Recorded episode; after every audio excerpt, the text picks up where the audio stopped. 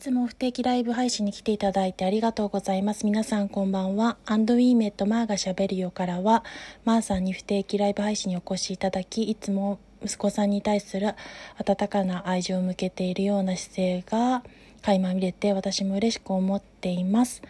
えっと、僭越ながら、えっとと いつもの感謝を込めてマーさんの息子さんに向けて占いをしたいと思います。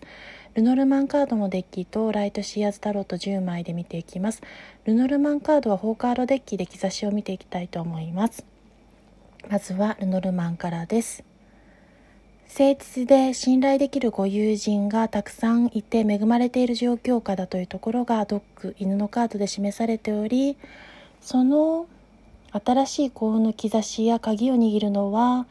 ご友人から良い兆しが生まれると出ております。その友人関係の中から良い兆しのきっかけをつかみますがその良い兆しの状況をつかんでいくにあたって